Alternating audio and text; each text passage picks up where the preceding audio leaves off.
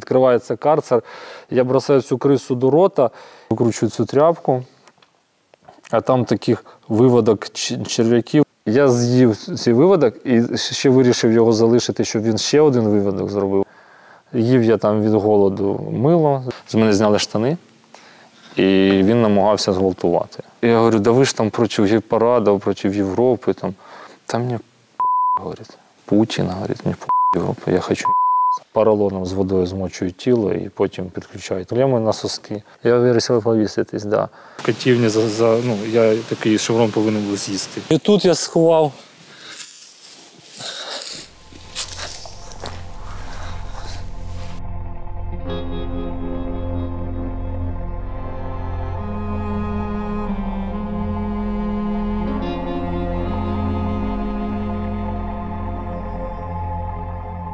Коли почалася війна, я пішов 24 лютого самостійно добровольцем до військкомату. А мій батько, я хотів, щоб ну, допоміг моїй сім'ї евакуювати, ну, евакуюватися. Але 25-го зранку вже на території військкомату хтось сказав, що ну, хто це такі, типу, дурні прийшли самого ранку вже під забором там е, стоять в черзі. І це піш- прийшов мій батько зі своїми двома однокласниками, які також були військові. Один з них льотчик, а інший був е, на підводному човні ну, колись. І це вони троєм прийшли до військкомату. Я казав, що я ну, на тебе е, сподівався, що ти допоможеш моїй сім'ї виїхати, як тільки буде така можливість. А він сказав, ти будеш воювати, я буду вдома сидіти. І я на це вчився. Тіло е, обгорівше мого батька винесли звідси і вивезли за ну, в локацію, яка поблизу села Аніс. Але тут е, кажуть, що тут була катівня, і його, коли взяли в полон е, в районі ферми, його сюди привели ще з п'ятьма чи шістьма військовими, ну, нашими військовими, які вже були поранені. Мій батько надавав йому саме медичну допомогу. Хтось з місцевих розповідав моїй матері, що він дуже сильно кричав відпустіть мого сина. І він думав, можливо, домагався, ну, думав, що також тут в полоні. Тому що коли беруть в полон, ну, очі усім зав'язують, і ти тільки можеш чути, що хтось поруч ще з наших, але не бачити їх. Це як вид катування, таке, можливо, його спалили. Він був військовий пенсіонер, е, і свою службу він завершив ще ну, при розпаді Радянського Союзу. З Артемом Шереметом, Юрою Вороною.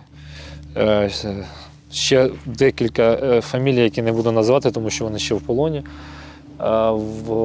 Ми приїхали сюди відпочити і як, е, хоча б де- деякий час просто, просто поспати, тому що ми взагалі не спали усю ніч. Приїхали дві жінки, але вони не з цього села були.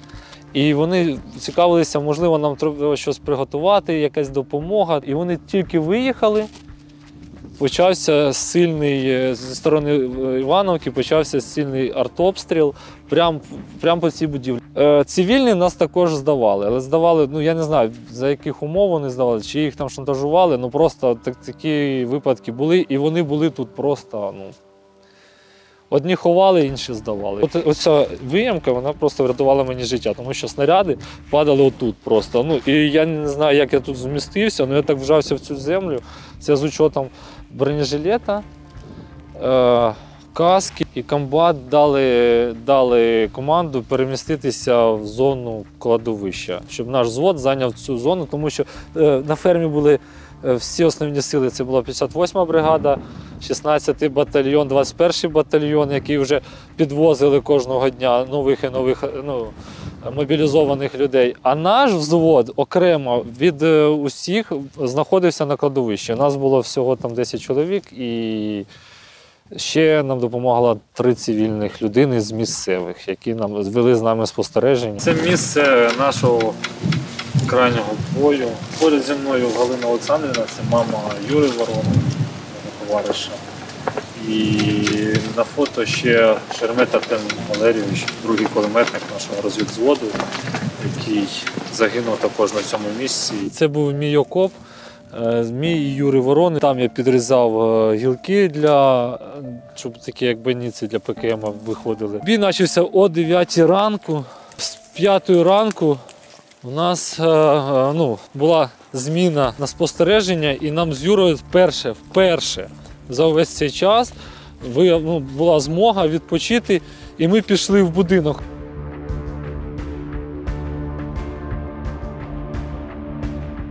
Прийшла місцева жителька, яка нам допомагала, яка нам давала лопати, щоб ми рили окопи. Вона нас е, розбудила, ми з Юрою спали. Юра там спав, я спав тут. І вона сказала: хлопці, вставайте, я вам зготувала борщ, ну поїжте. Вона занесла сюди ТВ, ну не ТВ, вона там кастрюлю якусь з борщом. Ми навіть її не встигли скуштувати. Ми ще з Юрою такі були, ну, були такі ще заспані. І пішла. І тільки вона вийшла, буквально десь хвилин 10, ми почули танки. Команда танки. Хлопці, які були на вулиці, танки. І перше, що я зробив, я піднявся головою, я спав сюди. Я підняв голову і тут побачив вікно просто ду- ну, ну просто длинний, длинний такий е, біле, білий снаряд. Я просто бачив, як він летить. От просто. І він потрапив туди, де е, льох, в, в ту сторону. Ми з Юрою в спальниках почали вискокувати на подвір'я, і по, інший вистріл е, відбувся вже коли ми тільки-тільки ну, дісталися порогу. Я тут встиг зняти спальник з себе, вискоз, ну, випригнути. Тут були сходинки, і я е, в нуль, так обережно.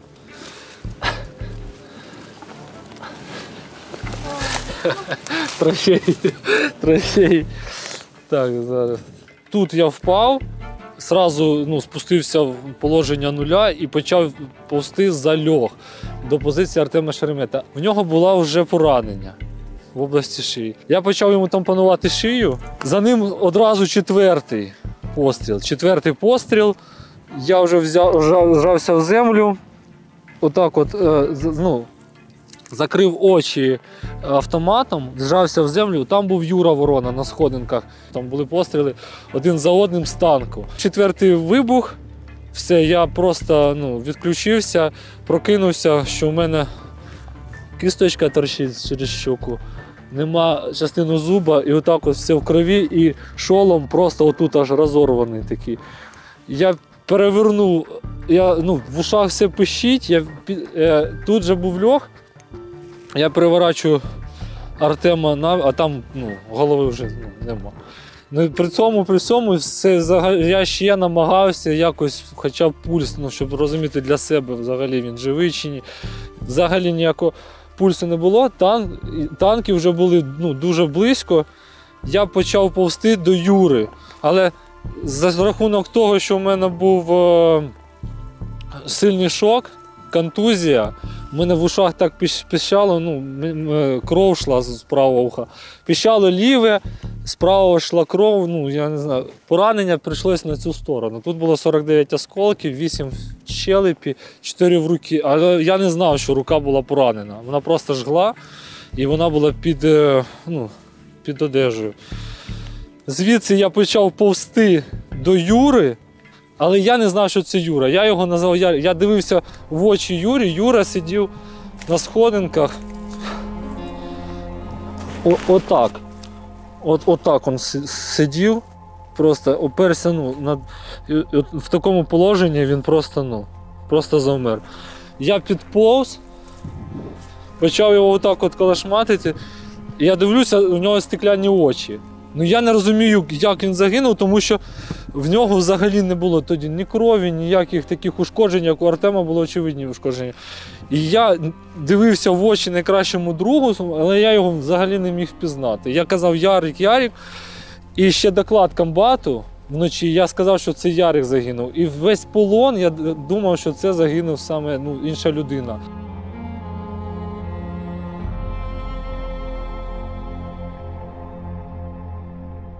Я залишився один.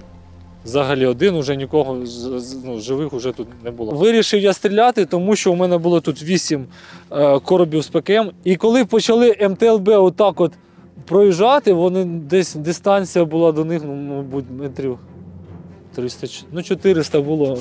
Я почав бити по другому МТЛБ е, з таким уже, знаєте, як буде, так буде. Перша МТЛБ поїхала, а по другій я поцілив, вона підірвалась. І як тільки я ці, ну, е, провів цей бій, я вистрілив усю ну, ленту. Тут залишалося ще- сім коробів. Я вже розумів, що я їх не встигаю навіть заправити і немає ніякого сенсу. І тільки після того я вже зрозумів, що танки дуже близько. І момент, коли я е, вів бій, відстрілявся, це дало мені змогу такого адреналіну передишки. І я став і думаю, що робити? Ну нема сенсу просто чекати, що мене танки зараз прийдуть. Я почав тікати. Тільки я приструбнув забор і сховався тут в траві. Все пішло колона техніки. І вона просто почала зачищати кожну хату. Я лежав, і вони всі, всі шукали наших, ну, наших військових. Заходив. І коли я почув тра-та-та перших, просто я зрозумів, що полоном, полоном тут навіть і не пахне. І так я пролежав 12 годин. Зі мною був автомат, були нашивки. Я автомат поклав під себе, е, отак поклав його ну, до підборіддя і просто чекав, що хтось на мене, якщо наступить, то я навіть не встигну розвернутися, бо я так в траві. Бачите, яка трава, вона така вже висока. І я е, думаю, якщо хтось наступить, я просто застрелю, застрелюсь і все, на цьому все. Тут я ховався, от від мене. Це тут, це тут була медаль цього Артема. Катівні за, за ну, я такий шеврон повинен був з'їсти. І тут я сховав.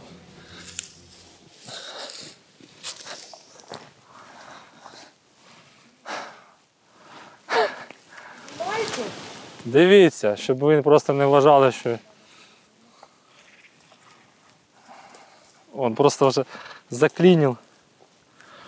Просто заклинив. Ну тут патрони просто стоять. Ще дивіться. Це, мій- це мій особистий автомат. Через 12 годин я тільки почав виповзати, сховав отак автомат, траву. Бачите, він навіть не прикопаний був.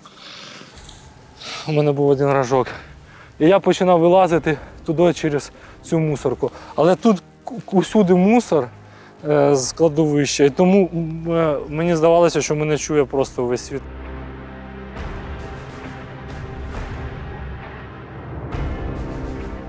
Я розумів, що там ну, вони виставили контрольні пропускні пункти, а тут вони, ну, якщо вони звідти прийшли, там є їхні. І я почав виповзати, вони відкрили цей тил. Ну, І потім через забор я почав, хотів сховатися в місцевої жительки, щоб вона мене кудись ну, сховала в будинку, але я знав вже місце, де мені потрібно було сховатися. І ця жінка мене спочатку не приймала, я довго стукав до неї, е, повністю комендантська ж година в селі. І вона вийшла, і я кажу, впустіть додому, ви нам допомагали, ну сховайте, я поранений. Вона каже, вона не вірила, що я свій. Вона не вірила. А коли я почав їй факти назвати такі, які знає тільки вона, і тоді вона вийшов її чоловік, і вони мене з цим дідом разом впустили до будівлі, при тому, що у них була мала дитина, донька з зятям, і вони мене нагодували, дали рукавиці, і вночі я пішов вже на свободу. Поповз на слободу. Я доповз, сховався в свальці, просто накинув на себе банки з краски, з мінвату і просто заснув на 40 хвилин. А потім, коли вже прокинувся, це було 8 ранку, почав ну, вибігати з села і побачив вже е, на інших вулицях, що там підбиті танки, БМП, збиті траки з ну, гусениця, вибиті забори. І спочатку в одну сторону, там побачив російський солдат, я побіжав в іншу сторону, там також російські солдати. І я так бачу, що вони все так більш-більш-більш мене починають вже зачистку. Хтось вже сказав, що я вже знаходжусь в селі, і почалась така зачистка е, подвір'я у всіх. І я вже просто так підняв руки і просто пішов ну, на зустріч е, по дорозі. Ну, я розумів, що отак просто в поле побіжати, ну, я, я не встигну, не застрілять. Я пішов впевнено на їх. Е, Мене брав, е, нас, е, йшов бурят такого зросту і такий помісь рос, рос, росіянина з бурятом. І вони е, з, автоматами почали мене так окружати. Е, кажуть, ти хто? Я кажу, ну я місцевий хочу. Ну, а що, ти що, дурак? Ти що, дурак? Я говорю, що? А що ти в формі? А я так, так это, говорю, она же на форму не похожа. Тут. И говорю, принято так в селах э, спецовку носить и все. І ти що, дурак? І мені знімають е, капюшон, а у мене тут поранення на все тіло. І, не- роблять шаг назад. І цей бурят на мене наводить автомат. Да ти укроп, ми вас всю ніч крошили, ти откуда виліз. І потім мені по затилку автоматом хтось уже ззаду. Я впав на коліна, мені почали збити автоматами ногами. І їх була е, тоді мета просто пограбувати. Ніякого полону навіть ну, не було і думки. Вони просто, просто почали з мене знімати ніж, мультитул, телефон. Там, ну, і коли вони почали знімати ремінь, там було написано Пентагон, і вони, та ти американський найомник, де ти навчився говорити по-русски без акцента. Оділи ошейник з цього ременю і підтягнули до першої хати за перехрестку. І я, коли підняв голову, я побачив, що це хата мого кума, коли я хотів, де я хотів сховатися. Я знав, що його мати мені допоможе, вона е, сховає мене. А вони у них стояла да, там техніка прямо на подвір'ї. Тоді я був готовий, що мене застрелять. Взагалі таке було, сил не було, все боліло. Я, е, ну, щелепа була поранена, голова поранена. І я був готовий, що мене просто пристрелять, і на цьому все ну, скінчиться. Я був готовий морально вже до цього. Я став, кажу, дайте ну, просто ну, набрати дружині і просто попрощатись. Їх командир чи хтось повертався, він хто це у вас тут? Вона каже, товариш командир, чесне слово, ми ну, всю ніч тут крашили, а звідки він виліз, ми не знаємо. І я просто стою, ну, такі очі вже зав'язані. Е, І він такий, «Е, зачекайте, зараз позвоню генералу, спитаю, що з ним робити. І отак мене закинули в МТЛБ. Коли мене отак от кидали на спину зв'язаного, я, оце, в мене була така думка, що все тільки починається.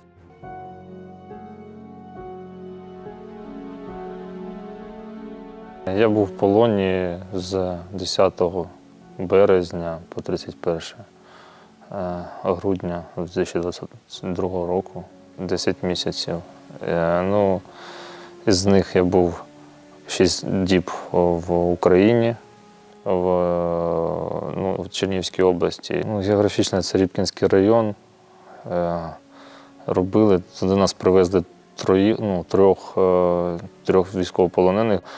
І вони через півгодини застрелили відразу майже офіцера, тому що його били, він ну, просто порожнився, і вони його застрелили. Навіть не, не, не було ніякого допиту по відношенню до нього. Потім залишився я ще це прапорщик, контрактник, і ну, це вже така людина в віці була, там за 45-50, можливо. І його також застрелили. Мене знайшли цю медаль атошника, мені поклали її на лоба, почали бити ногами, щоб е, потім зняли нашивку з цього, е, якого другого застрелили, е, прапора України, таку ж саму, як я знайшов біля автомату. І мене почало, ти ж любиш Україну, і ну, так ж нашивку. І мене е, заставляли її їсти, я не знаю скільки годин. Просто, от, просто слідкували. У мене в роті все пересохло, кров з рота тече. І я її так і не зміг з'їсти. Жував декілька годин, мабуть. Я просто вони приходили, прямо ну, відкривали рот, там не відкривали рот і дивилися, чи я її з'їв, чи а не було навіть куди її сховати. Я був зв'язаний і потім е, найстрашніше, що саме зі мною ну, відбулося, це коли е, після медалі атошника вони за, за день бомбіння Донбас почали. Просто мене поклали вниз головою. Ця юшка крові мені стікала просто до голови. Я от правою частиною просто голови відчував цю кров, яка стікала ну, з когось з цих військових. І ноги російського, саме, саме росіянина, стали, стояли біля моєї е, голови з правої сторони, от прямо тут. І він мені не давав нікуди рухатися, щоб я не, не вповз. З мене зняли штани, і він намагався зґвалтувати. Просто я, ну, якщо б це сталося, я б не знаю, мабуть, я б вже і не тримався особо. Він мені сказав, ну, прямо в контекст, він сказав, що ти помив. Я говорю, не мыл, в поле, в туалет ходил и листьями потирався, і починаю все йому. Ну, почав йому ну, якомога більше так нагнітати, щоб була якась відраза. Думаю, якийсь ну, дитячий садок, такі залякування. Але коли він е, зняв повністю штани, колінами сів мені на ікри і взяв мене просто ну, за п'яту точку рукою. І я тоді зрозумів, що це вже взагалі ну, що це вже не шутки. І я почав вириватися, а цей росіянин стояв спереді і ногу вправо виставив мені біля голови, щоб я нікуди не міг відповсти. Я почав викарабкуватися. А я говорю, да ви ж там проти гей-парада, проти Європи. Там. А він, та мені говорить, Путін, говорить, мені Європа, я хочу.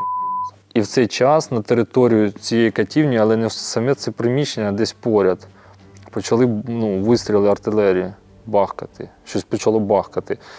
І вони мене просто е, якось відтягнули, і цей росіянин каже, може когось, ну, може когось симпатичнішого знайдемо. Але з наступного дня. Наступного дня когось гвалтували. Гвалтували, і це було чутно. І я постійно почав під ранок кричати, що хочу ну, в туалет по-маленькому. Мене просто почало все боліти внутрі. А мені це, той ходить, просто охоронець мене пінає ногою і мовчить, мовчить, мовчить, потім ході під себе.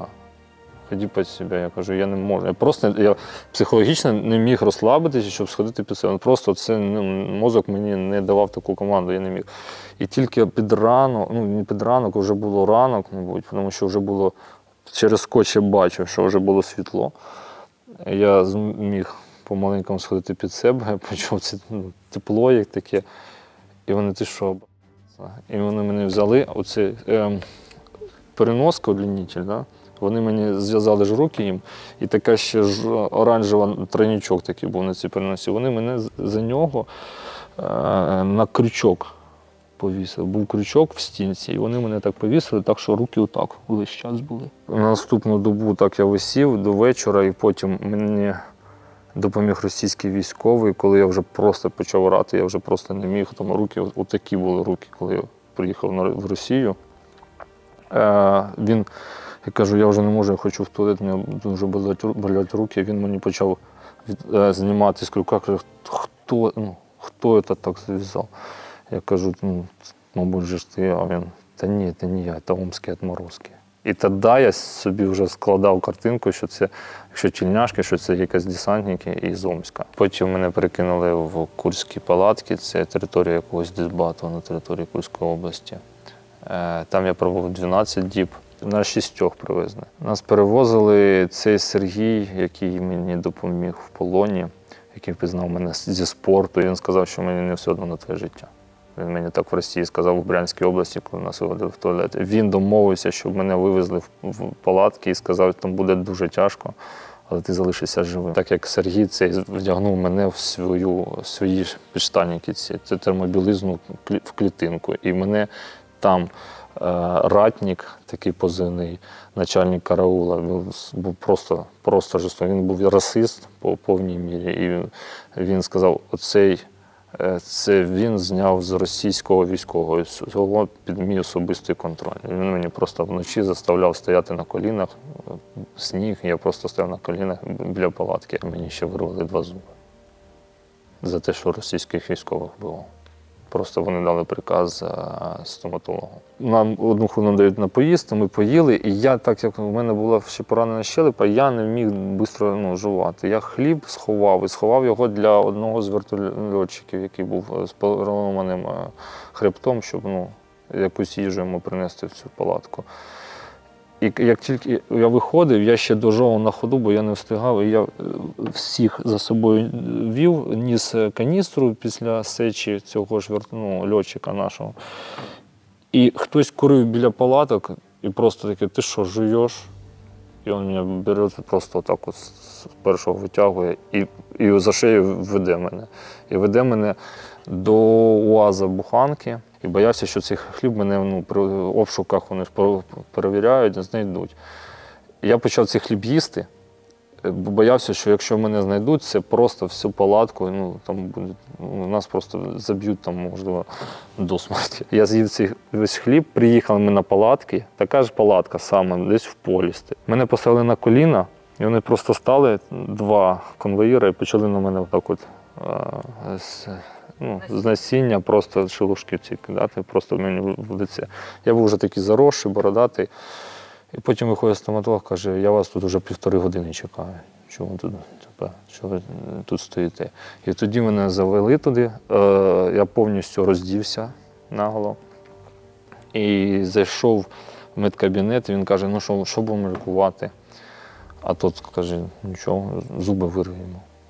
Два жувательних зуба йому вирві. Он, ну, он там почав заклятву Гіппократа, що ну ні, так не буде. І я так, я ще лежав, я бачив, я побачив його лице, я побачив медсестру, яка так е, різко повернулася і отак і почала отак от калашматити. Тому що ще так такої, ну, можливо, це, ще були люди, ну, якщо так порівнювати. І він е, каже, тебе що жалко? І тут каже, так лідокаїн колоть. Вона говорить, який лідокаїн? Ну, щоб його потім шатало там, і все. І він так включає прожектор. І, а, і це каже, ти що смотриш на нього? Глаза закрой. Я лежу, мене колотить від холода і від цього. Ну, я розумію, що це буде. І він мені вириває один зуб. Один зуб як е, клик, не, за кликом там другий зуб, і ще один зуб мудрості мені вирвав. І відламав мені ще кісточку, щелепиту. І сказав, та тут, а чого ти зуби не чистиш? Ну, тобі тут така гігієна потрібна, ти ж поранений і все, типу, это. ну, а, он, он так прожектор поставив, одягнув маску, говорить, ти розумієш, де ти знаходишся? Я говорю, в полоні. Він, прости мене. Це його буде слова.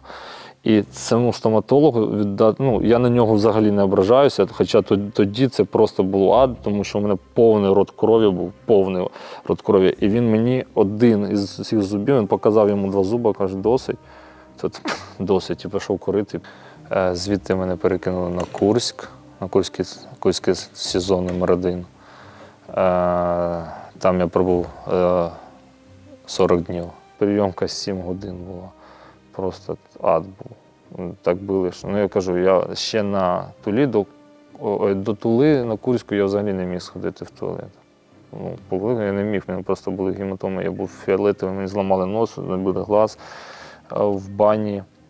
Е, Мені ну, нам нас всіх били, ну мені особисто зламали тоді один із позвонків, а через деякий час ще інший. Камера на 4, ну я потрапив в камеру 5-5 там на 4 людини розрахована камера, там у нас знаходилося 12. Там нари були наварені другим поверхом, і просто отак, якщо всі стоять, то просто нема місця.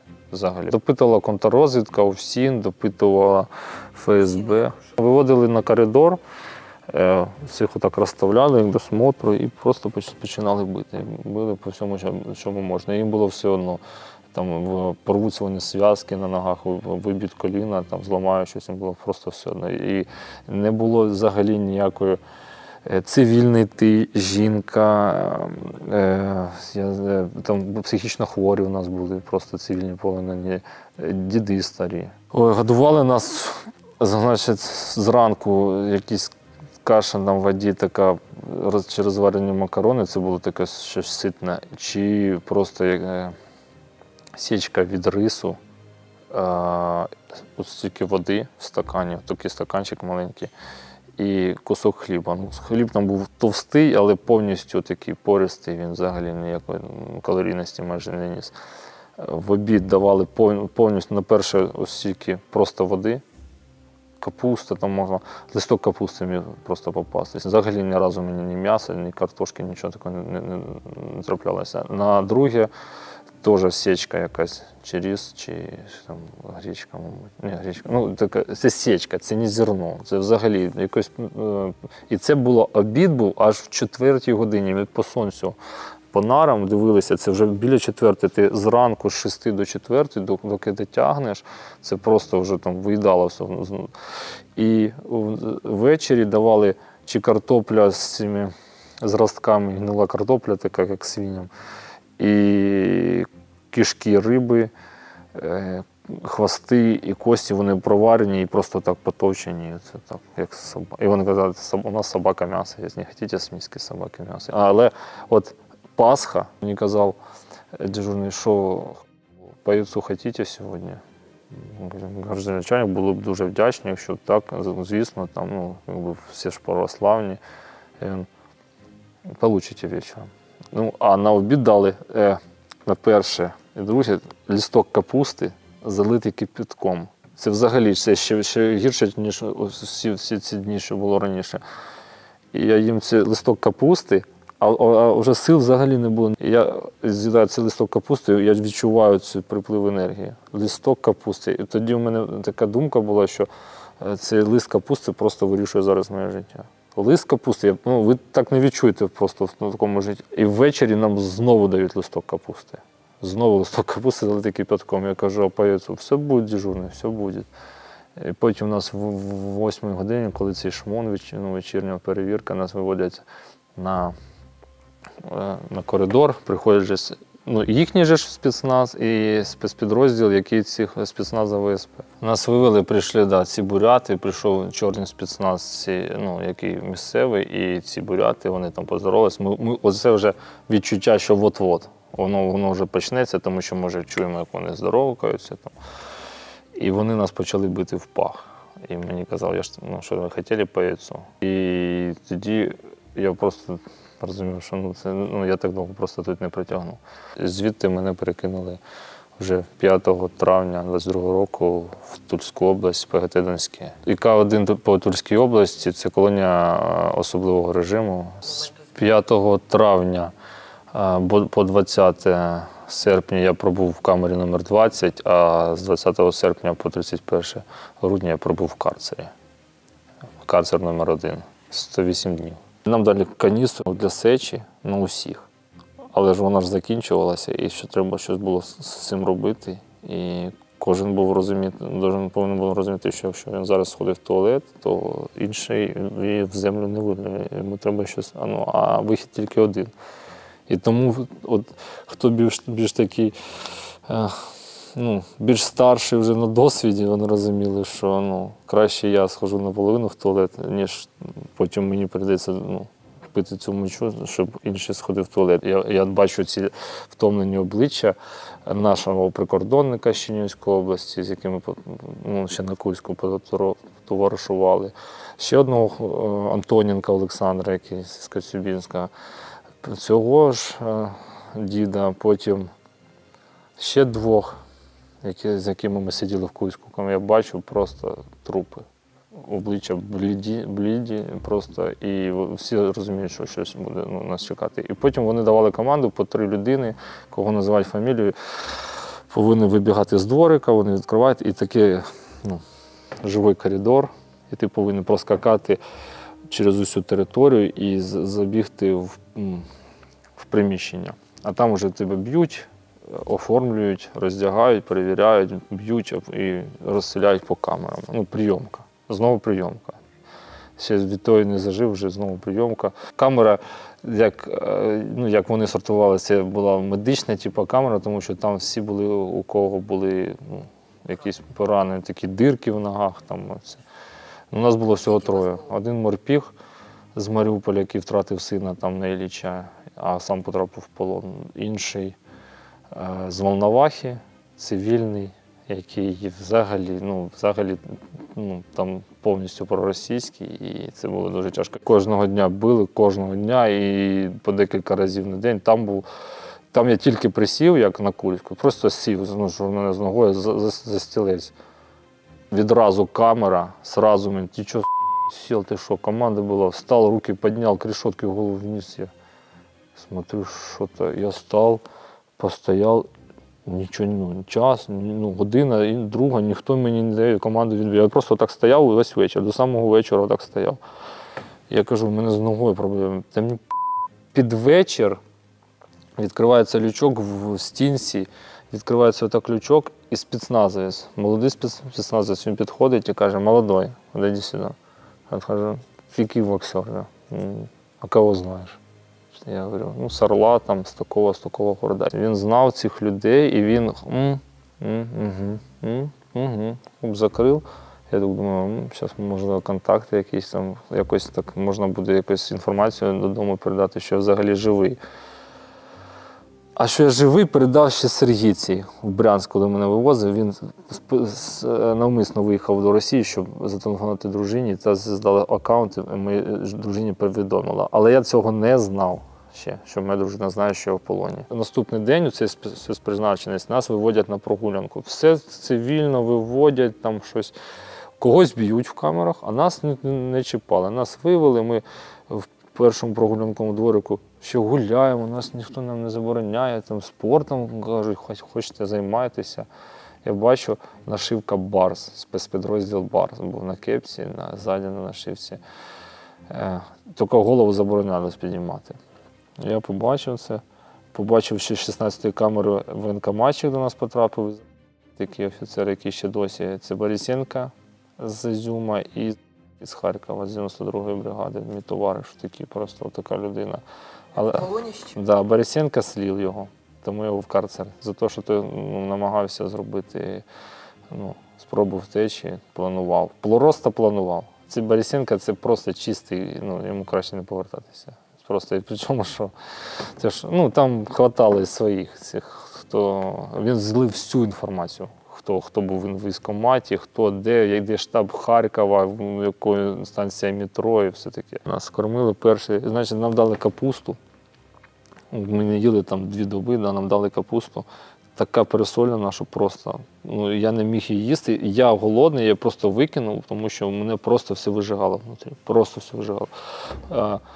На наступного дня дали кашу схожу, ну там сечка, типу, як ну, схоже на молочну, на воді. Кусок хліба тонесенький білий. В обід дали е, півтарілки супа, е, на друге щось, і навіть декілька кусків сала, ну, вареного, там жир, і кусок хліба. А на вечір дали знову цю капусту, і кусок хліба і сільотки кусок. Я думаю, ну нічого себе, ну це йо-моє, це, ну, це, це ж жити можна тут. А це було всього 4 дні.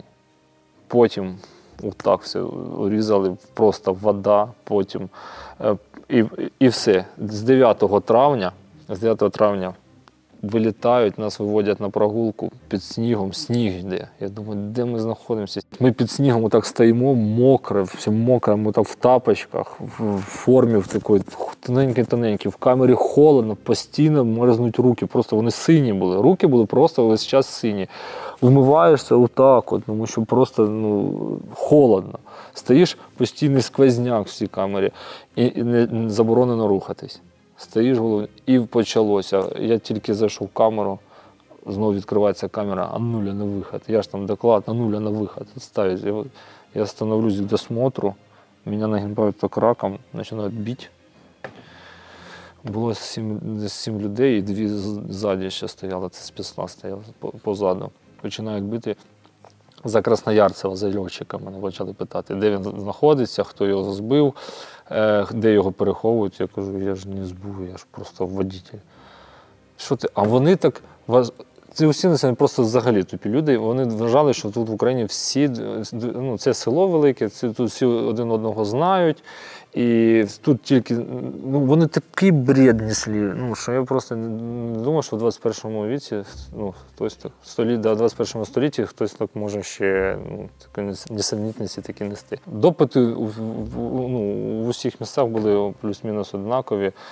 Е, Віднош, ну, відношення до війни, як відійшов Крим, ДНР, ЛНР, відношення участь у Майдані, знаю Азов, правий сектор Айдар, е, відношення до них. До розколу церкви, в яку церкву в Чернігів саме хожу, навіть е, на Курську телефонував ФСБшник якомусь ну, в Тройську церкву і питав, чи я взагалі, чи є я прихожанин. Про церкву питали постійно. Просто постійно і на кожному допиті, і в кожному місці. І навіть коли я питав, писав допит, вони саме в цьому місці мене питали, чому я пишу, вони диктують так, а я пишу там, наприклад, через О, а, вони диктують, ну, диктують мені через А. І я так сижу, що е, розставляю коми. Да, і вони там тут я сказав, кому розставити. Я говорю, так це ж уточнене, це ж передав завжди ставиться кома. Де ти проходив підготовку? Я говорю, в школі. Вища освіта це для них що- що-то прям нечто. Просто нечто. А вони кого не допитуються, хоча б середня, ну є у всіх, а у багатьох вище. І для них, для них це ну як? Для них там були офіцери, у них не, не було вищої освіти. Вони били палицями. Така, як да, була там у Беркута, у там Амона. цього. Вони такі залишають бугри такі прямо на, на, на кожі. А ці палки пластикові, вони дають такі січки залишають. Оцю, за цього в мене ноги почали гніти. Саме за цих пластикових палок. Вони просто хльоські і вони пробивають м'ясо. Прям м'ясо, Тобто не верхній слой, а прям м'ясо. Потім вони е, ці електрошокери, е, балончиками у нас пирскали, в обличчя пирскали, в камеру могли попирскати. Там кожна зміна була отморозка. Ну, це було просто отморозки з отморозки. Увесь час, коли ми стоїмо в камері, ми просто присідаємо, вони так на перший поверх, на другий, на перший, на другий. 500, 500, 300, 300, 500, 500, 300, 300. І ми отак от, вони вверх, вверх, вниз, вверх, вниз, вверх, вниз, етаж 300, етаж 500. І ми то просто, ми ще не встигли присісти, вже нові. А інші сиділи на камері і спостерігали. І не, ну, не дай Бог, ти там на два рази менше присів. Чи коли присідали братським хватом, хтось швидше, хтось нижче, хтось почалася волна. Це просто виводили, забивали, ти що, команду не чув, ти що, ну, умний саме, ну, то, такого плану. Вони знали, що ну, хтось не витримає, і вони на це і, ну, і був акцент. Все, виходиш, вже знаєш, серце вже, ну, ти вже розумієш, на що ти йдеш. І оце, оце саме страшніше, коли ти вже ти знаєш, на що ти йдеш, але не дати їм насолодитися цим страхом. Оце, оце було е, справді мистецтво. Не дати їм насолоджуватися цим страхом, тому що вони кайфували, коли хтось там аж в'їжджав так, що вони а га-га-га, ну га-га-га, це ваша морська піхота, еліта. Ну, а от цього не дати, це було мистецтво. Водос такий був високий, там, з мого зросту, такий качок був спортивний, спортивної ну, тілобудови. Вів нам команди, як собакам. Просто він йде, отак хтось хоп, стукнув. І ти повинен зреагувати на один стук, або там два стуки, чи три стуки, чотири стуки, а чи п'ять, шість. І взагалі їх було сім, а потім ще й восьмі були. Перший ми повинні здравствуйте, гражданин начальник. Э, Два стуки. Гражданин начальник в ка- камере номер 20 содержится там два задержаних, дежурний по камері 0 Олексій Юрійович. Три стука ми повинні були присідати. Е, Чотири стуки. е, Піка Пікачу. Повинні так піка-пікачу, і прям чу тягнути. Ну, я так думаю, це тяжкий сад якийсь. Просто куди, куди я потрапив. П'ять. Е, Зеленський Байден Столтенберг. Шість. Хто не скаче, то каля, хто скаче, пі***, ми повинні все час скакати. І вони так дивилися, а ти чого не скачеш? Що плохо скачеш? Ти що? Вибираю, от, от такого плана. Ну, і повинен скакати. І сім Росія щедра душа. Коли тільки-тільки приїжджали нові, команди, їм це розповіла, вони просто там кожну хвилину нам, кожну хвилину там, і так раз. А в іншу камеру два рази. І ти не розумієш, в твою камеру чи в іншу, і так три рази, чотири, і там. І, і, ти, ф, ско- і треба швидко зреагувати, і повинен зреагувати у всіх, хто знаходиться в камері, і, і всі рівненько сказати, щоб ну, е, не затроїл, як вони говорять, щоб не затроїв, тому що хтось встиг сказати раніше, хтось пізніше. Це зальот. Тобто, ну, ми як собаки, ми були дійсно як пси якісь. І я, я, мені це нагадало собаку Павлова просто. І якось усіх постригли. Е, Це ще до обіду. Швидко, швиденько всі- всіх постригли, а нас вирішили стригти е, вже біля самої камери, включили е, автомати, щоб у нас розетки запрацювали в камері, і прямо на коридорі нас вирішили постригти. Але там стрижка це, це ще один вид катівні, тому що коли одного стрижуть, іншого б'ють. І це все, ну, е, це все отак от труситься в цього ну, діда, який стриже, у нього руки, він ці там січки, порези роб, оставляє за цього. І почали спочатку мене стригти. Да, я знімаю футболку. а Вони. Ну, от, контекст просто. «Ся Ти накачаний. Ти що, качаєшся? А я вже худой, просто я просто висохший. У мене ну, там десь якісь м'язи ще виділяються. Ну я взагалі дійсно себе тримав в тонусі на всякий випадок. А заборонено ж це робити. Я сажусь, мене підстригають, а в цей час також знімаю футболку, він майстер спорту по баскетболу. Ну, цей офіцер. І його починають бити. В цей час я сижу і ну, розумієте, я сижу з яким, ну, в якому стані, мене стрижуть, його б'ють. Я розумію, чим довше мене стрижуть, тим довше його б'ють, а інший, а ну, наступний це вже я. Потім я встаю. Там спа- спасибо там, самому лучшему ба- этому, барбершоперу Ніколаєвичу ми повинні там крикнути. Потім е, сідає, а мене починають так бити. Просто я, щоб ви розуміли, я не знаю, метрів 10, мабуть, мене так от просто били, били, поки я аж до стінки не доповз. А потім прибігають і переводять карцер піді мною. І я дивлюсь, думаю, йо-моє, блін, ну це мій. Це мій дійсно товариш за весь полон. Це такий товариш, з яким я просто, ну я не знаю, я в вогонь і в воду.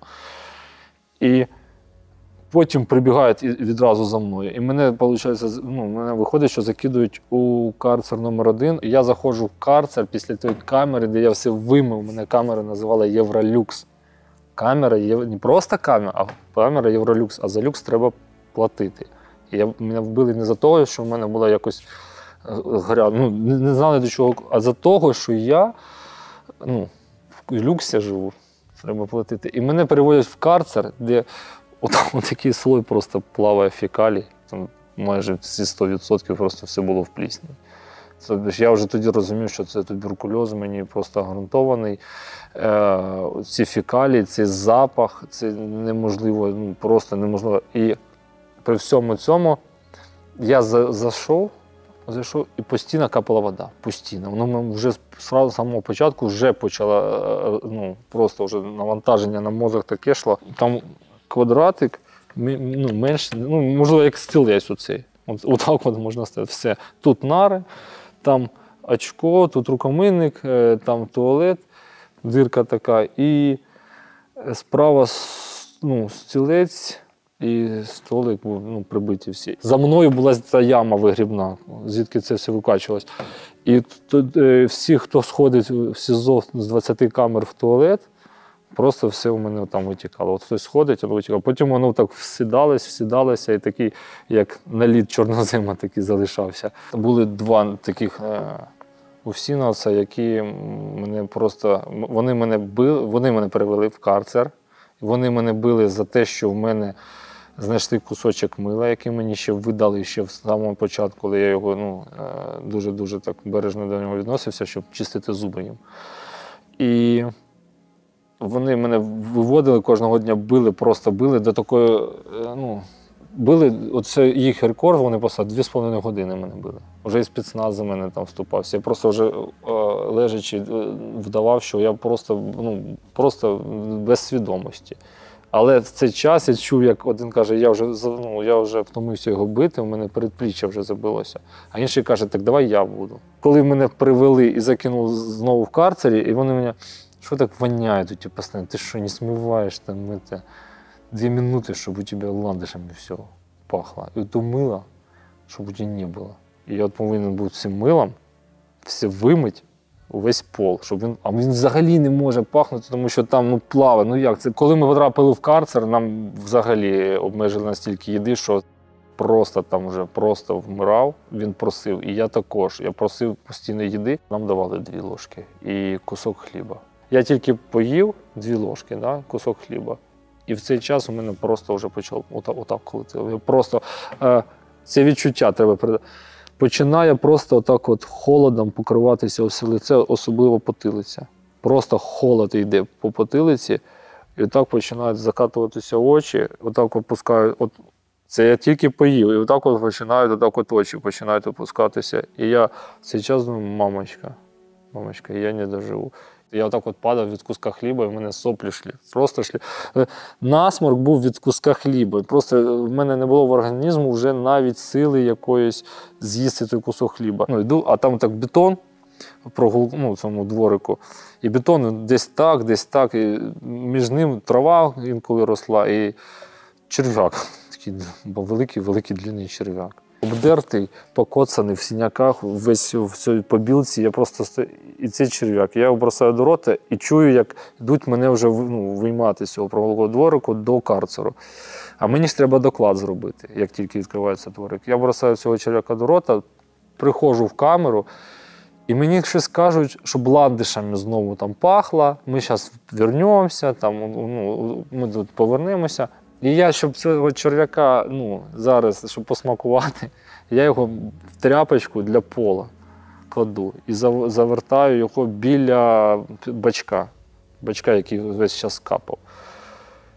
І коли мене вивели, побили після цього, ну я ж все ж чекав на адреналіні, я забувся за нього взагалі, зовсім забувся.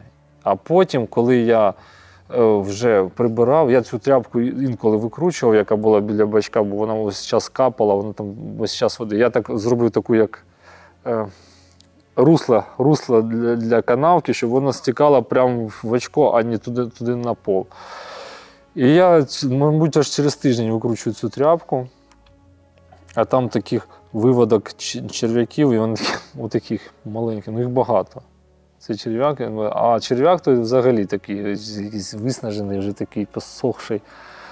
Е, я з'їв цей виводок і ще вирішив його залишити, щоб він ще один виводок зробив. Але в той же вечір я вже просто розумів, що мені треба його з'їсти, але я вже не можу. Я не можу знати, коли він вже там, і я його все одно з'їв.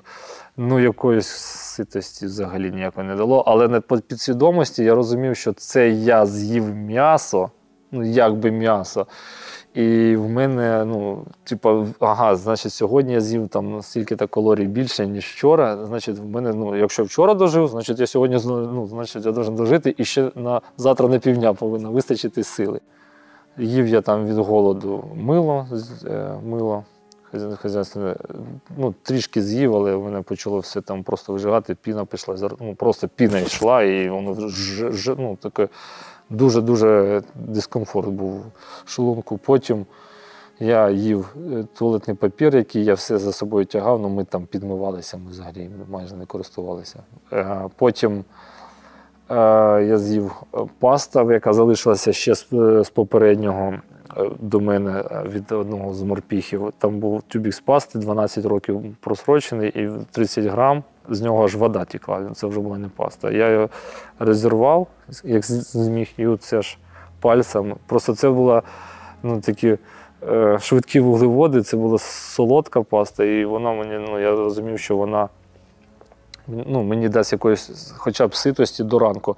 І там я випрацював собі план, е, треба зупиняти шлунок.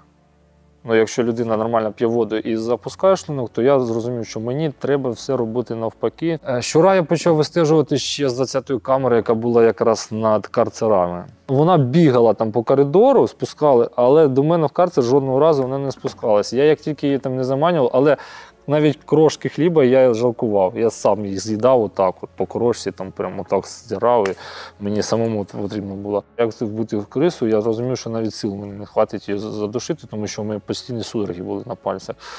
Там був цвях е, біля прямо цього очка. При вході був цвях, він прямо в фікаліях. Отак був. Це було 2-3 жовтня, а в початку грудня, десь на початку середині, прийшли до мене в е, ФСБ.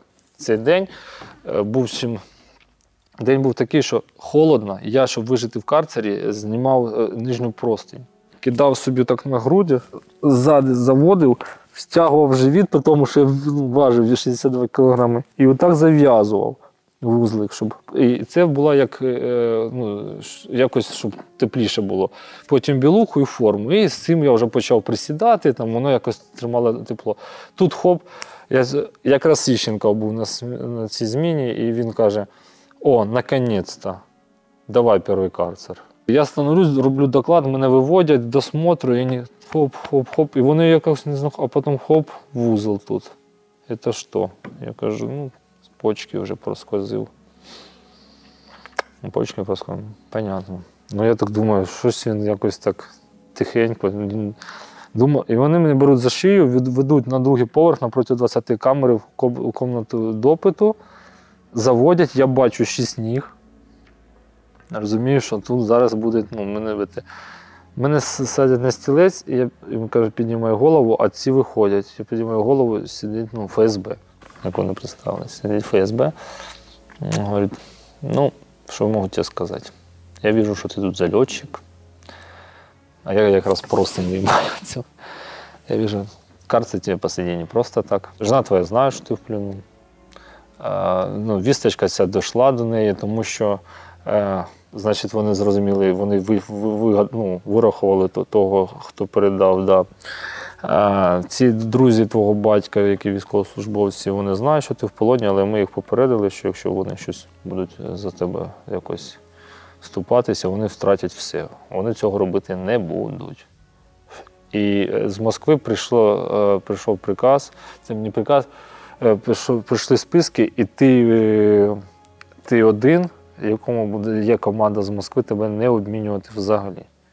І вони мені дають це їх помилка, вони дають мені чотири листка, а чотири, і там ще п'ятий був наполовину. І там були люди, всі, хто знаходиться всі, ну, у нас в колонії. І там я бачу, там жовтим було, е, помаранчевим. І я один на другому, на другому листці був один виділений сірою строчкою. Один з, з, усіх, з усього списку. Заходжу ми в карцер, а до карцера мене заводять, зб'ють мене, тому що я за цю простень іщенкав, і закидують в карцер і кажуть, стань стой, тільки пошевелишся. От це їхні слова А, я стою і просто зрозумів, що все.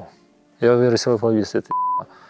І тільки я встав, ну, закинув цю ж петлю, я навіть, е, я навіть вірш склав матері. Бокалы – это кружки на тюрьме, пупкарь – это надзиратель, чтобы вы понимали.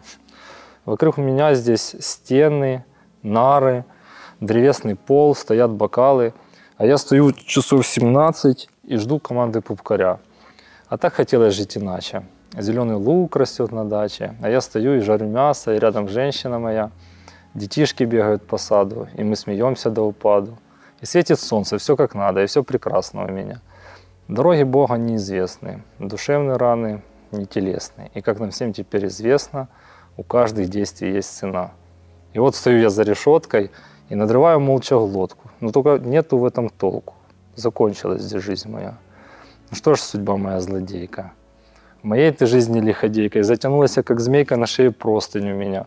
Сердце в груди уже не бьется, и мама больше не смеется, когда война уже напьется круг молодых ребят. І я попрощався з мамою і вирішив повіситися.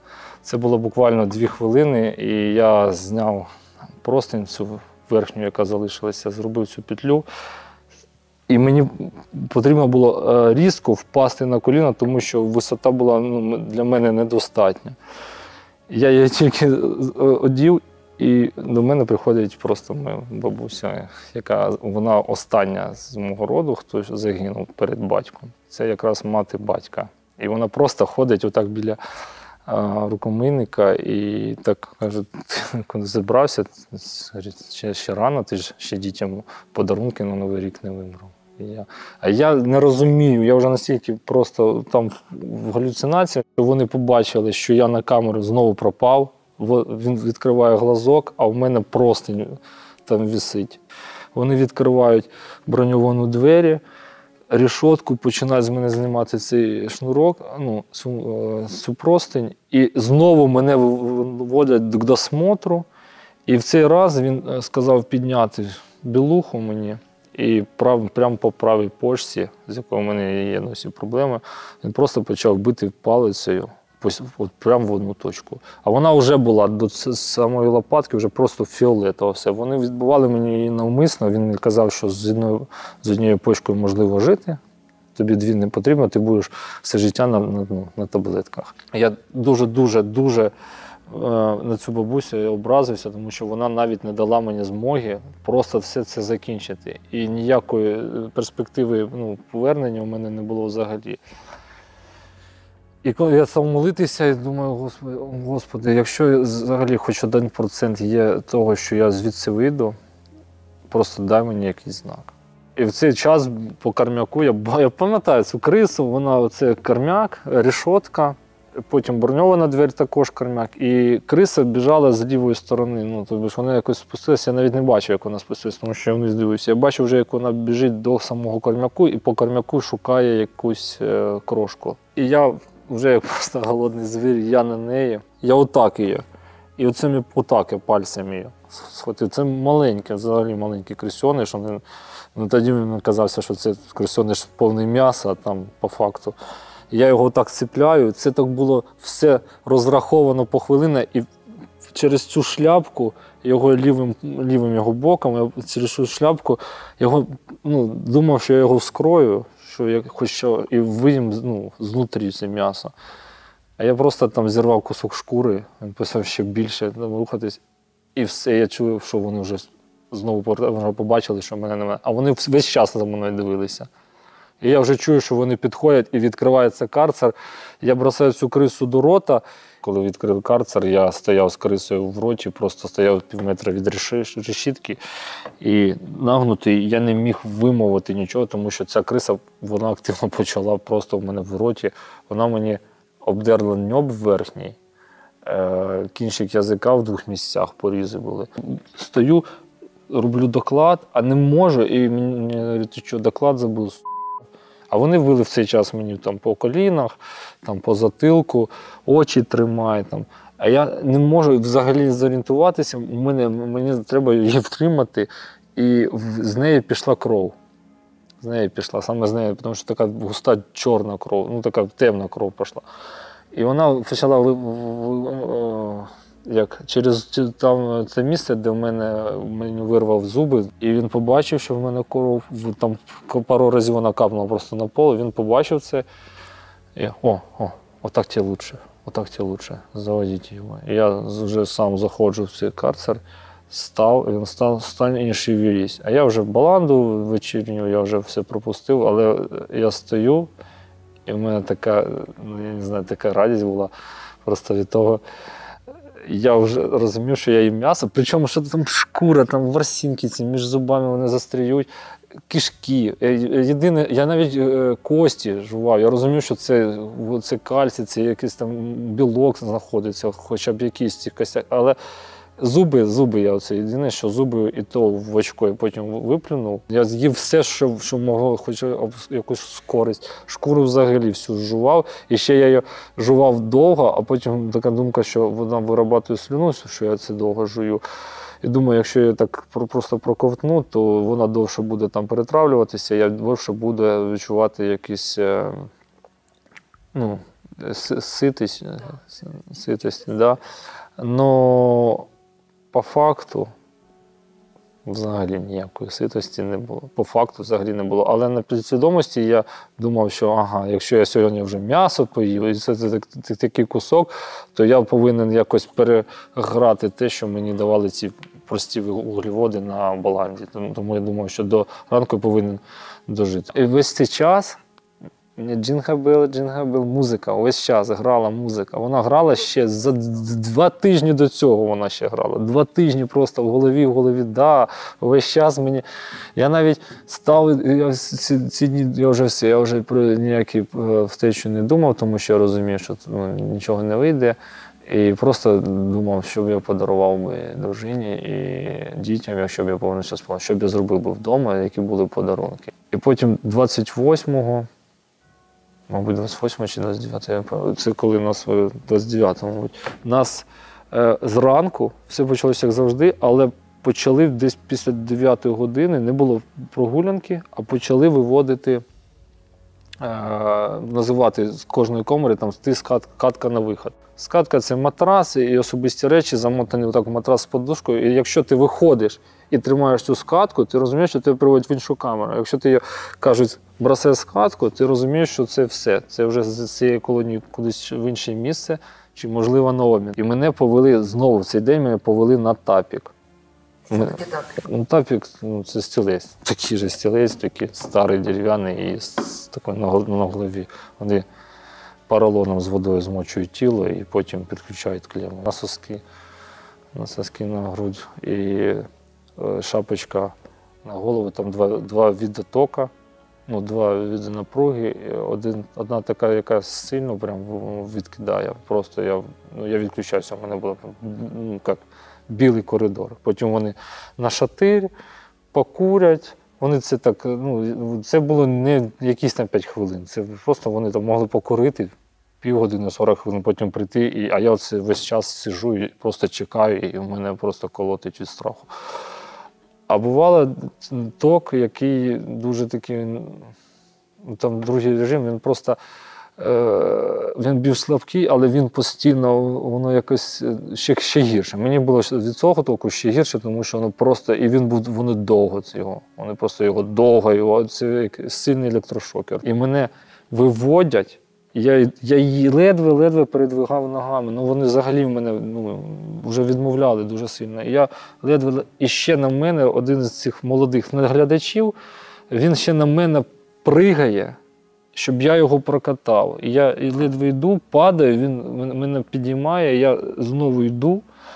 І він знову на мене застрибує, і мене доводять, я бачу там багато спецназу в кінці коридору. Якісь вже їхні начальнички поприбігали. І мене заводять в якусь кімнату, повністю заставляють роздягнутися і одягнути на себе е, труси не мої, а якісь такі чужих, в чужому пер- да, засохше вже було. Я от ці, стоячі труси на себе вдягаю, е, вдягаю е, якусь кофту синю, штани. Штани будуть тонкі, синтетичні, і тут було дві дирки. Це вже потім я в автозаці дивився. Дві дирки, і там е, були такі, як сухожильки, сухожилля при, при е, сощі. Потім тут була рвота, крову, це все було ці штата, і воно вже буде такі прям вонючі, вонючі. І зверху якась ну, цивільна курточка теж вонюча, вонюча. Е, Потім е, і мені дають ботинки. З от цього, цього стелажу дають саме ті ботинки, де я, е, в яких я ходив і якось ховав свого. У мене кукла Вуда була, Шредер називався. Я його збінтовував за, за спиною, щоб ну, не гаяти часу, просто щоб не сходити з розуму. Я отак за спиною з ніток зробив собі куклу, з якою розмовляв. Ну, це буквально за тиждень до обміну я її зробив. І він був, при шмоні я його сховав в цей в ботинок, бо я розумів, що в камері знайдуть. І мені дають саме цей ботинок, де, де цей шредер. І я з ним, я на рисунок з ним приїхав. І, я, і потім мене заходять в, в кімнату для допиту, я піднімаю голову, я бачу вже ті хлопців, яких готують. Ніхто не знає куди. Нам сказали на розстріл.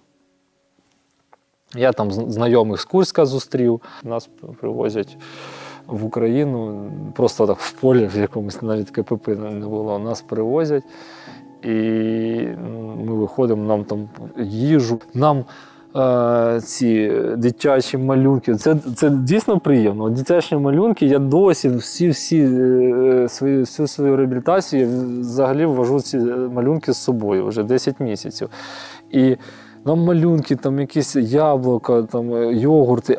А ти боїшся все- їсти, ти навіть не сприймає організм цю їду. Але це так смачно. Ми їдемо, нас садять в автобус, ми доїжджаємо до Сум, а суми темні, нічого не, світиться. Нас якусь гарну лікарню привозять. Мене тоді хірург побачив, а у мене такі ноги просто, як у слона, і такі дирки. І він каже, його на інвалідну, ну, інвалідну коляску.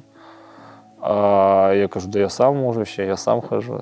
Ти як ти? Ти сам не можеш. Я, привозять мене на рентгени, я знімаю, у мене розслаються ноги, просто розслаються, дирки в ногах. Я отакий худий, отакі ноги. Просто як гній тече. Він, ти знаєш, ну, типу, ти знаєш, що, що це з тобою? Я говорю, да, це, мабуть, вітамінів не вистачає. Він каже, ти в холоді був. Це ж ну, це метод катувань. Саме німці ще е, видумали це е, холодом, коли е, поступово ноги починають розслоюватися за рахунок холоду, вони починають як, як 3D-модель становиться ноги. І зранку ще я домовився з охоронцем, щоб приїхала моя сім'я. І я їх побачив, брат, дружина і товариш, який мене витягував з полону. Вони приїхали, я бачу, син мене взагалі, взагалі не впізнає. Син було три роки, зараз п'ять, він взагалі мене не впізнає, а донька впізнала, але просто боїться. Від мене я вонючий.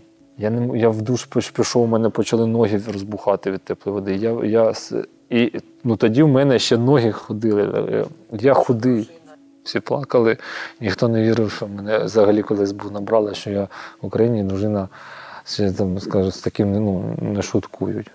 Вона взагалі не вірила, що, ну, що, що мене обміняли. А коли я вже сам набрав, вона вже повірила, вони приїхали на ранок. І я їх провів. І як, ну, коли вони від мене поїхали, і коли я вже підіймався до себе на поверх, я не дійшов буквально метр. Хлопці, очевидці, є багато, хто бачив, мене просто відмовили ноги. Я не дійшов до своєї кімнати. Просто відмовили ноги. На початок війни у мене була метр 93 сантиметри зріст. Це точно знаю, я просто весь час слідкував за цим. І вага була 98, на війні було вже 100 кілограмів стабільно, а вийшов з полону 62 кілограми і зріст був метр 86 сантиметрів.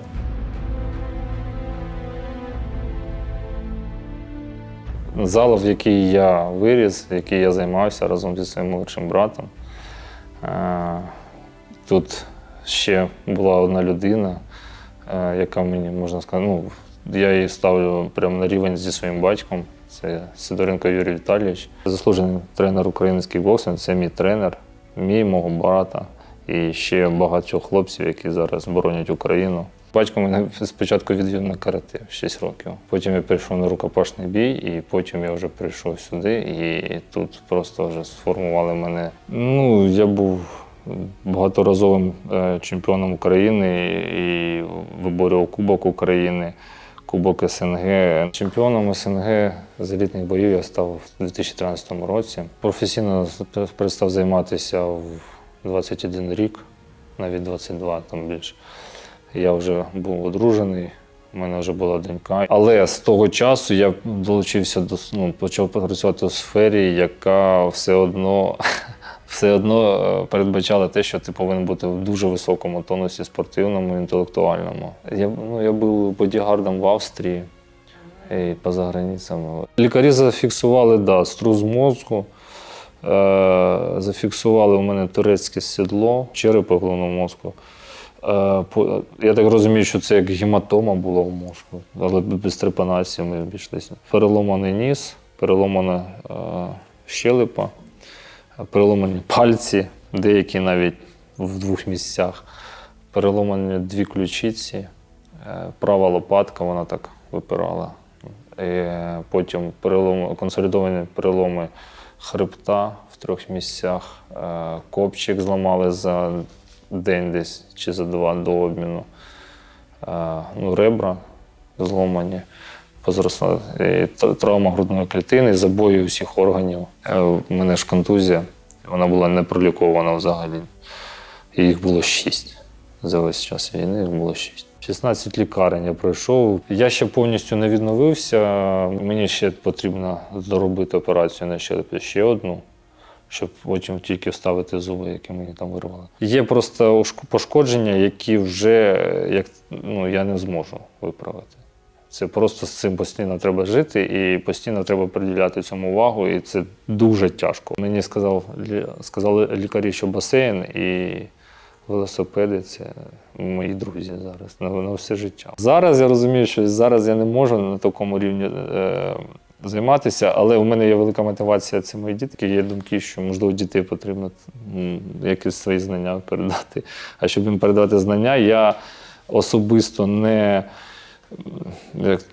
так- так- так- таку думку, що е, я буду просто сидіти такий товстий і когось тренувати. Це ну, мені, ну, мені здається, що треба своїм прикладом. Так я робив все життя і для дітей, і навіть для хлопців тут з району багатьом. І думаю, що мені треба себе зараз відновити, щоб е, бути прикладом, тому що наші хлопці, які з цього залу, їх залишилось не так багато. Хлопці, які з, ну, цього спортзалу, всі також служать. І бачите, зал пустий. Тому ну, мені дуже прикро, коли ну, моя дружина привела, ну, привела сина, нема кому тренувати.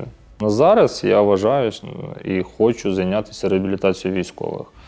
Це мені здає, мені на зараз здається, що це е, ну, це та, та мета, як, за рахунок якої я зможу потім ну, дійсно відчувати себе реалізованим, що я допомагаю чимось. А я розумію, що хлопці повертаються звідти, і я вже маю навички відновлення на собі, на, на прикладі цього. І ще я побачив в Латвії Та й не тільки в Латвії, ще в Україні, коли хлопці, які повертаються з, е, звідти з нуля, і вони просто лікарів не сприймають реабілітологів, якщо вони не були там і взагалі не мають ніякого військового досвіду. Але я, якщо я буду працювати з хлопцями з полону, то я думаю, що я зможу вже з ними бути якось. Я розумію їхні проблеми. Я був на їхньому місці. І, можливо, свої навички, свої знання і ще свої зв'язки, які я вже напрацював, з якими в мене склалися гарні відносини, я зможу якось ну, е, вкласти за- задля допомоги. Хлопці, які зі мною були в полоні. Ой, з першого дня, з першого дня я вже е, навіть, що ви розуміли, перші дні це коли ти взагалі ти не можеш навіть сконцентруватися, ти не розумієш, де ти знаходишся, але вже з першого дня я вже зробив список цих хлопців, яким я була в мене мета є досі допомогти.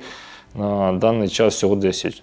10 людям я допоміг вийти через ну, їх ну, їх матерів. Там я розповів, де вони знаходяться, розповів, в яких умовах саме структурам, які займаються цим, і навіть підняв е, міжнародні.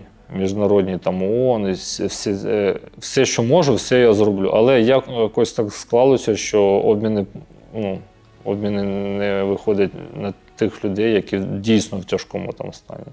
І, мене це і турбує, тому що досі ну, зі сном у мене є проблеми, і ці хлопці мені досі сняться. І я не зможу ну, нормально поки що жити, поки я знаю, що там за стінках хтось помирає. От поки не повернеться, я не відчуваю якоїсь радості взагалі до життя. От я чесно кажу, радості до життя не відчуваю взагалі. Я зараз працюю, щоб звільнити хлопців з полону, і вже в мене вже увесь план після полону, вже все розплановано, як я їм допоможу. Ну, 12 людей на даний час, ті, які прямо ну дуже мені близькі, прям дуже. Е, Всіх інших я поназивав е, фамілії. Імена і розповів, в яких вони умовах. І мені дуже прикро, коли я спитаю, а ви щось робите.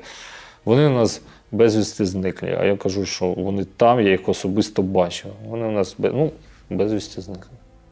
І це просто, ну, оце мене шокує.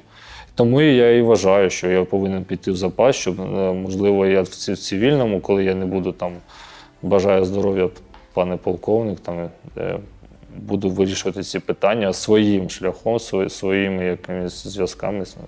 Я завжди такий реаліст у всьому, і я розумію, що ну, якщо дивитися об'єктивно, це повинно бути зафіксовано. От воно зафіксовано, значить це було. Але я знаю, що є таке ще поняття карми. Можливо, і я також буду чиєюсь кармою. Я відчуваю це, що от відчуваю просто, що багато кого я ще зустріну. І світ тісний. Зараз ми там зараз ми вороги, а післязавтра в мене буде змога, можливо, туди поїхати і особисто, я не знаю, буду виплачувати репарації, особисто ну, побачити, подивитися в очі тим, хто з мене знущався. Я таку зневагу відчуваю, просто от зневагу. Ну мені хочеться, мені хочеться, особисто мені, щоб ці люди не те, що, щоб вони це відпрацювали. І відпрацювали так, щоб їхні нащадки просто боялися взагалі це повторювати. Я знаю плани, як це зробити. Якщо це вже закритий етап для мене, все, це я сприймаю як сухі факти. І я для себе також з цим. Я сказав, що це сухі факти, це не повинно бути такий тягар всього життя. І хочу все зробити для того, щоб це ну, по відношенню до інших не повторювалося.